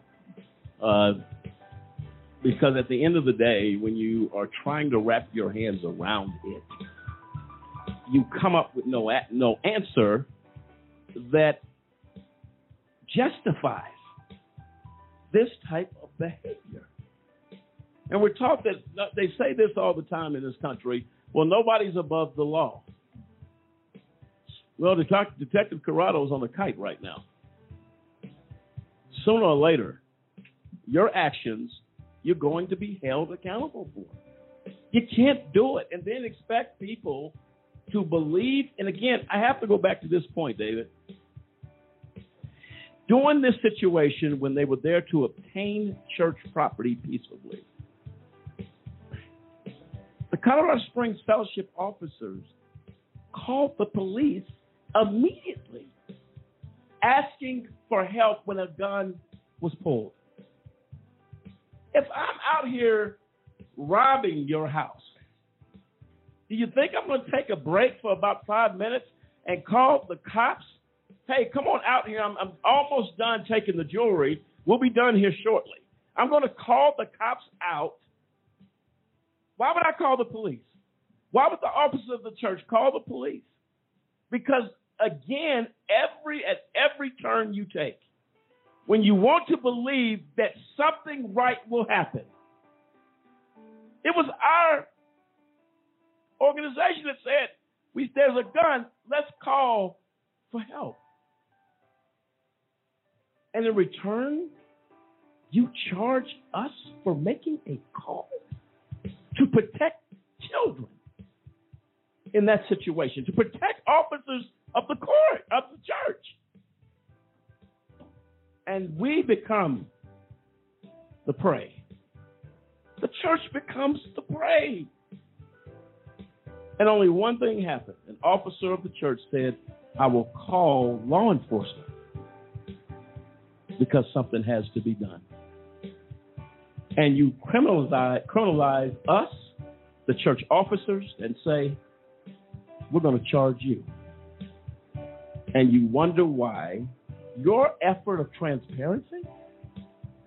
The mayor's office has been contacted four or five times. Where are you, Mayor? Mr. Mayor, where are you? The police department answers to you. Where are you? Can't be found. But we're supposed to have this belief in a system that our rights matter. They don't matter. I can assure you they will. They will. Go ahead. Yeah. Um, the police officer never called the board members of the church about the complaint. Never, no. never contacted them. And uh, this is totally wrong. They should have definitely contacted the church uh, board members to uh, to, to ask about the situation. They didn't care. See, that's where we get to the nuts and bolts here. They didn't care. And if I'm targeting a church with this bias, I'm digging in. But go ahead, David. But do you know there's a there's a the reputation of the police some of the big issues uh, are obviously glaring and people get upset. But this, they're they're they're destroying their reputation of death by a thousand cuts. It's these types of issues, coupled with the George Floyd issues and the Eric Garner's issue, that really starts to erode the total trust of police in this country. They have got to, at some point, they will get more respect saying, look, we can't just allow this stuff to go unchecked, misconduct to go unchecked, bias to go unchecked. And then they wonder why people, and, and it almost makes you, and people wonder why African Americans don't want to call the police. Well, well, they called them in this instance, yeah. and they get charged. We we asking you to protect our property. A gun was pulled on us and protect us, and we're going to come out and charge you with the crime. It doesn't make any sense. And so it's just, and then they wonder why what's going on in the country right now. People continue to look at this stuff and say, "Wait, is," and now with, with the ubiquitous nature of cameras, the rest of America is starting to see that some of this behavior is just is just unacceptable, and something has got to be done. And I, I'm hopeful that uh, the administration here in Colorado Springs will do something and remedy this situation. Without question. Let me be clear on this point again. Somebody comes out to a scene, which was a scene at this apartment complex. Detective Corrado or any officers never came and asked the church, not one time, their side. Not one time. But you claim an investigation went on. When Deputy Chief Adrian Vasquez was contacted, I said to him, Your officers failed to act. Not one of our people were talked to. Why don't you explain that to me, the deputy chief? Oh, we'll get on top of that. Yes. If you feel like it wasn't fair, well, let me look into it. You looked into it and you disappeared. You're complicit in this garbage, Deputy Chief Vasquez. You are complicit. Chief, you are complicit. It's out of your department. You have an officer of the church not even going to the, apart- the apartment which she was entitled to under the law because she was listed on the lease. Had keys to the apartment. She doesn't even go up there, wait for the officer to come, tells the officer, shows the officer the lease in the church's name. Never left her car. And you trump up a stalking charge? Are you kidding me right now? This is what's insane. They went to the people that told the lies, Nick and Arnisha Gaynor, who were recipients of loving kindness that you do not find. And because they want, they'd rather party it up and get high and drink and have weapons in an apartment and disregard the protocol and policies of the church. You paint us as the bad guys? Do me a favor. Show me one more church that would have done it. Show me a church that would have entrusted that. $20,000 to say, here's a hand up, not a handout. See, a hand up, you get up, you leave. Give you a hand up. They told lies on the church. They never asked to speak to the board of directors of Colorado Springs Fellowship, who has an impeccable record above reproach from the leadership down. Do you understand, ladies and gentlemen of America, how insane this sounds? Mayor goes missing in action. They'll blame it on COVID 19. Well, people are back at work. You have a city to run, you have a job to do. Deputy Chief Vasquez, highly disappointed. a man whom I thought was a man of integrity until right now. The leadership doesn't step up and say, look, this falls on my watch. And it's my job to fix it. You have failed. You have failed. Go ahead, Demetrius. Lamont, as you're talking, you, you see the a pattern, in, in unfortunately, and, that, and, and as you say, stated earlier, not all cops are bad, but in this situation, you reached out to his supervisor looking for correction, to, looking for justice, and you find it time and time again that they don't want to do the right thing, and that's very aggravating. It, it angers me in such a way that you have the evidence, you have documentation, you have your documentation, you have uh, uh, the the board member there saying this is what we've done as our loving kindness program, and yet they still back the liars. That that is very, and you see that again and again in some of the cases that we've been dealing and talking on the show. That when does that stop? That that that really aggravates me that this is happening in our community for uh, with this particular uh, detective. Well, it's a disgrace, and all I can do is applaud Colorado Springs Fellowship Church and the leadership there, Pastor Rose Banks, who has set a standard of respect for community, for police officers. And when that goes ignored, a community is doomed for chaos. Because this particular situation is chaos at its highest level.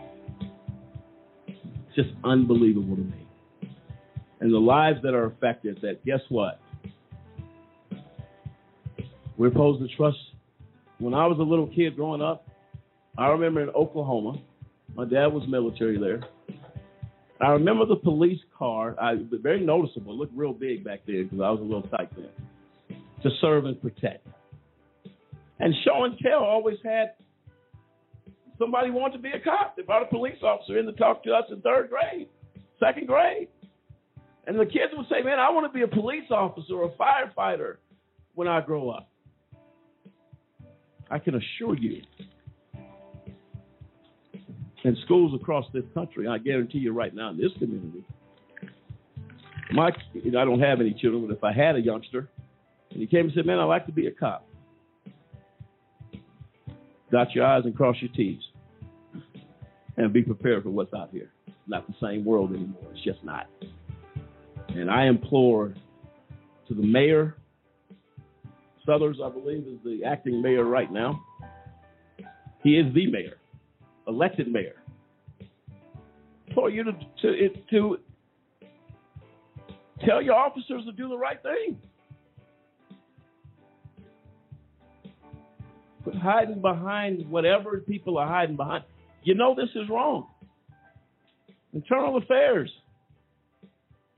Do your job. Don't give me a canned response with a stamp on it to say this comes from the desk of the of the Internal Affairs Department of the CSPD. Give us an answer. And not what's politically correct. You're not even politically correct in this action. You are horribly wrong here. The district attorney's office, the new elected DA, do your job. You're not going to get a conviction in this case. But I tell you what, there's two people at large. Nick Gaynor, Arnisha Gaynor. And on top of all of that, they endanger the lives of two children. But that's okay, according to what we have seen.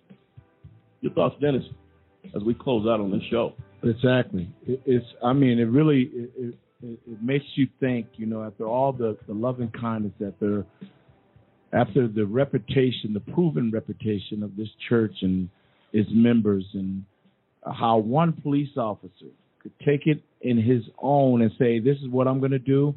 This is the way I'm going to handle it, and no one's going to do nothing about it." This has to be fixed, and it needs to be fixed quick because, like you said, you got a church, you got a community. People look up to the church, saying to themselves after this show, "Wow, If, if they could do that to them, they'd do it to anybody. Well, what you cause people to do who look, love is contagious. When you see kindness and love showed in a community, people tend to become contagious to say, What can I do? To the actions of Detective Brian Corrado, your actions can impede that progress. Go ahead, David. And I wanted, wanted before we close to be sure we recognize that these actions, there are men that were just over there to secure property who have security clearances, former military, and just by the these actions, these this malfeasance by this officer, you've threatened these men's livelihoods. And it's just, I, I just wanted to be sure that that was uh, recognized here that people's lives are being affected by this. And it's actually, do you even care? It's just, it's just very, it's just very sad that that people don't care enough to know the damage you can do. And maybe they they they do know the damage they're doing. They're just kind of sadistic about it, and they just love to uh, like to hurt people. I, I, I really, it's really just hard to understand. No, without question. Yes.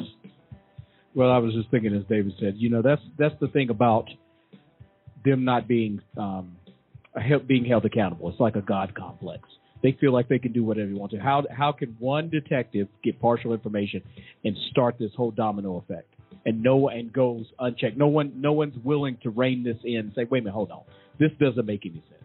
This doesn't make any sense after the years and the reputation that Colorado Springs Fellowship and their pastor has done, reaching out to us in the community and you know police, firemen, so forth and so on. And you let one person start this whole domino effect because he's just lawless. I mean, basically that's it. It's a god complex.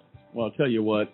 By the actions of good and justice, you build a community. The actions of Detective Corrado and all those that are enablers to him to not be held accountable. I can assure you right now, a Just Cause organization, AJC Radio, we will not rest till justice is found because that's what advocates do. Ladies and gentlemen, thanks for joining us tonight as we have again addressed an issue in our own backyard. Be on the lookout for a detective that may bring injustice to your home because they have failed to act and to hold him accountable. His name is Detective Brian Corrado in my opinion, one that has not honored the badge in this case.